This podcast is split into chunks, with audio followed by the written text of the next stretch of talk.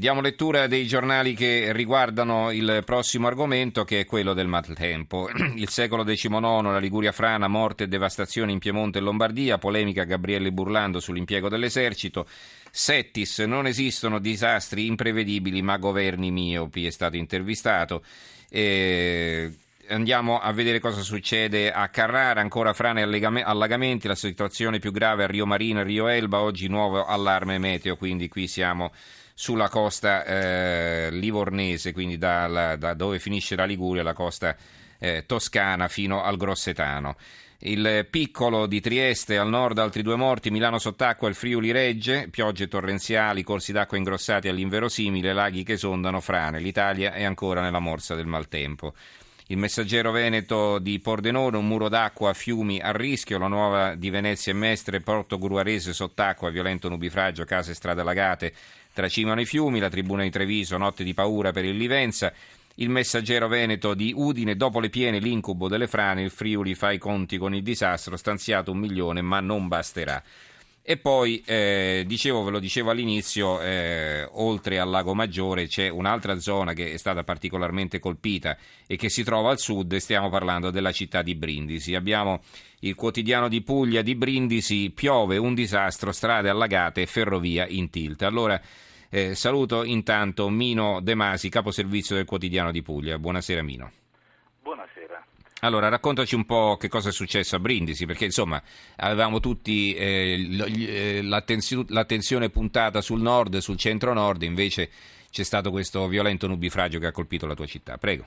Beh, tanto tonò che piove anche al sud. Eh, nel pomeriggio, dopo una giornata che si è annunciata abbastanza minacciosa per quanto riguarda eh, il maltempo, eh, nel pomeriggio due ore di pioggia, io non, non, chiamerei bombe d'acqua perché non si è trattato di, bombe, da, di bomba d'acqua perché insomma, sono allocuzioni un po' troppo abusate, eh, quasi due ore di mm, eh, temporale, un temporale novembrino, quindi molto insistente, molto cattivo, molto brutale nella sua manifestazione, ha allagato ampie zone della città di Brindisi, allagando anche il canale Patri che è un solco che scorre per 6 km tra la campagna, la periferia e il mare. Ehm, è accaduto che la raccolta di acqua, l'accumulo di acqua ha provocato nelle zone più pianeggianti eh, una, un livello che si è alzato nel giro di pochissimi minuti fino a raggiungere quasi il mezzo metro e in alcuni punti anche, anche di più.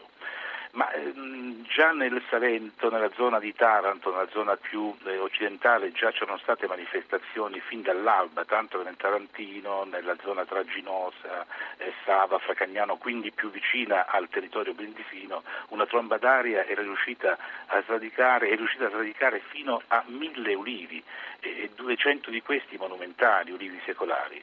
Eh, poi nel pomeriggio, ehm, senza che nessuno fosse in grado di informare, di avvisare, di mettere in guardia o di creare un minimo di preallarme se non quello che si poteva sfruttare dal cielo è accaduto il, il disastro su Brindisi che intendiamoci rispetto a quanto è accaduto in altre zone del territorio nazionale non ha provocato per fortuna ehm, disastri, non ha provocato lutti ma sicuramente disagi, paura e tanti tantissimi danni anche la stazione ferroviaria è rimasta, è stata praticamente invasa dall'acqua, il il sottopassaggio è stato eh, completamente allagato, tanto da costringere ferrovie italiane a eh, bloccare per qualche ora i, i treni diretti a Taranto, mh, mm, sulla direttrice di Taranto, quindi treni poi sostituiti con bus che hanno comunque garantito il servizio, soprattutto per i pendolari che que- a quell'ora affollano i convogli.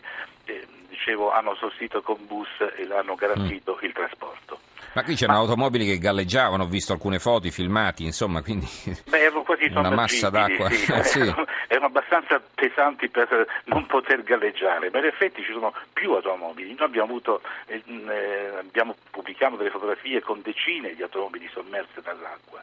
Sono intervenuti anche i vigili del fuoco con mezzi anfibi, con canotti per mettere in sicurezza e per salvare anche automobilisti che sono mm-hmm. rimasti intrappolati nell'acqua. I vigili urbani intervenuti per salvare, riuscendoci per fortuna, per salvare dei bambini che erano rimasti praticamente intrappolati in auto. E poi viene fuori eh, un aspetto abbastanza interessante che abbiamo, voluto, mh, mm, abbiamo voluto sottolineare anche sul giornale. C'è stato un tantam, l'alluvione minuto per minuto andata attraverso il social network, eh, gente che consigliava i percorsi da, da utilizzare, eh, eh, consigliava eh, le strade, indicava le strade da evitare mm-hmm. e, questo tantam è riuscito in qualche modo, anche questo comunque ad alleviare in qualche modo i problemi. La, Prego. Sì. No, l'altro aspetto interessante e che va anche sottolineato è quello delle previsioni. Ancora una volta diciamo che i fenomeni a brindisi non sono inediti, non sono rari. Eh, nel periodo tunnale, quando poi le precipitazioni sono più intense e più brusche, altre volte negli anni passati abbiamo avuto alluvioni di questo tipo. E mm, si punta ancora l'indice sulle previsioni alle quali evidentemente abbiamo affidato una grande aspettativa eh, indicare che c'è un rischio idrologico, idrogeologico in zone ampie, vaste dell'Italia meridionale non vuol dire riuscire a salvare il proprio orticello, la propria area, il proprio territorio. Quindi è difficile effettivamente poter contare su questo tipo di, eh, di informazioni che non, mm-hmm. non non ci, non, non ci assicurano eh, in qualche modo sì. l'incolumità e quindi si punta in qualche modo, si sottolinea in qualche modo l'aspetto che forse è meglio essere previdenti più che eh, andare a contare sulle sì, è quello che dicevamo anche ieri, eh, è quello che dicevamo anche ieri, tra l'altro insomma si spende di meno a mettere in sicurezza anche gli argini o quel che non funziona piuttosto che poi dover intervenire a riparare i danni, insomma, no? quindi anche in questo caso prevenire sia per le previsioni del tempo sia per, eh, per l'atteggiamento nei confronti del dissesto idrogeologico è sempre meglio che curare. Allora grazie a Mino De Masi, capo servizio del quotidiano di Puglia, grazie e buonanotte. Buonanotte. Saluto Anna Carluccio, giornalista del giornale di Arona. Arona è una cittadina sul Lago Maggiore. Eh, Anna, buonasera. Buonasera, buonasera. Allora, il Lago Maggiore, il Lago Maggiore eh, diciamo, è veramente una delle zone più disastrate di queste ultime 24 ore. Che cosa è successo?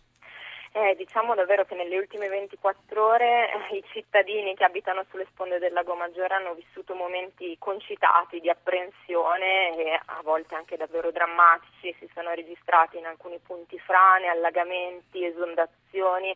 Eh, a fare impressione è il fatto che il lago eh, nelle ultime 24 ore sia cresciuto a ritmi davvero notevoli. Tra Piemonte, Lombardia, Svizzera comunque parliamo di un ritmo di 3 cm all'ora ed è davvero molto e si prevede che nella notte questi tre, eh, si supereranno di 30 centimetri la piena registrata nel 2002 e quindi si arriverà a 6,90 metri.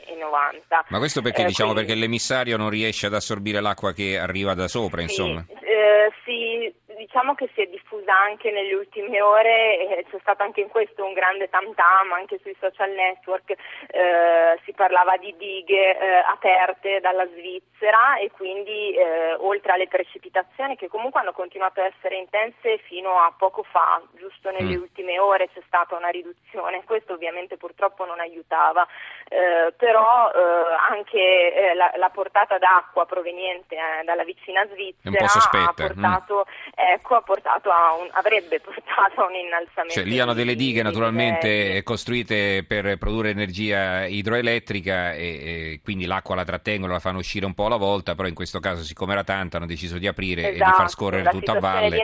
Peggio per chi sta sotto, insomma. È proprio a cascata, è il caso mm. di dirlo in senso mm. letterale. Ci sono poi ovviamente situazioni più o meno critiche. Una molto critica eh, colpisce proprio l'attenzione, ad esempio quella dell'isola Bella, che è una delle perle del, delle isole Borromee, che mm-hmm. è davvero al momento semisommersa dall'acqua. C'è la città di Verbania che vede il suo lungolago e molte piazze semisommerse dall'acqua.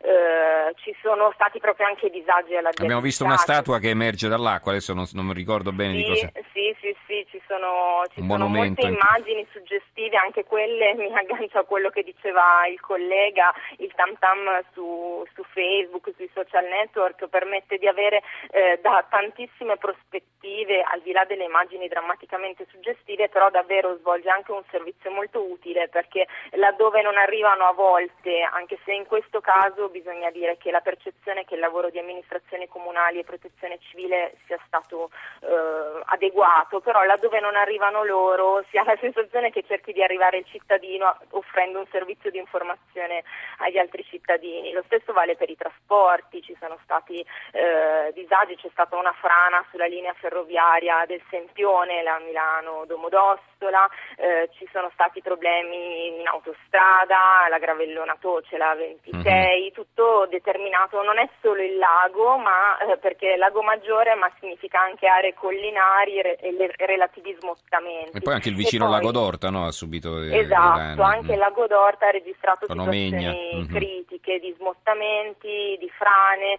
Eh, nel comune di Pella, ad esempio ad Alzo di Pella, che è un piccolo comune sul, sul Lago d'Orta, eh, sono stati fatti evacuare alcuni cittadini perché eh, anche lì la situazione stava, stava, degenerando. Poi ovviamente l'episodio più drammatico eh, non è un episodio che riguarda da vicino l'area di cui ci occupiamo noi come testata perché noi siamo sulla sponda piemontese, ma sempre di Lago Maggiore si tratta, è sulla sponda eh, lombarda c'è, anche, c'è, stata purtroppo anche una vittima, un mhm. settantenne mm-hmm. in pressi di Istra, è caduto purtroppo nel lago e non è riuscito a, a, sì. uscirne, esatto, pare che stesse cercando di mettere in salvo la sua barca, di svuotarla, questo è quello che risultava mm-hmm. e purtroppo eh, l'hanno visto andare giù in acqua e non si è riusciti a, a portarlo in salvo, quindi questo sicuramente per il Lago Maggiore è stata una notizia terribile. Eh, il resto, per quanto si tema davvero quello che può succedere nelle prossime ore, stanotte, si attende davvero con ansia il miglioramento atteso per domani, mm-hmm. previsto domani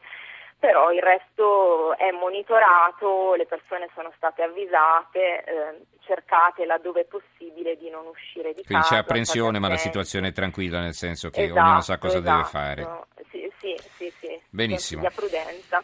Benissimo, grazie ad Anna Carluccio, giornalista del giornale di Arona, grazie anche a te, grazie, buonanotte. buonasera.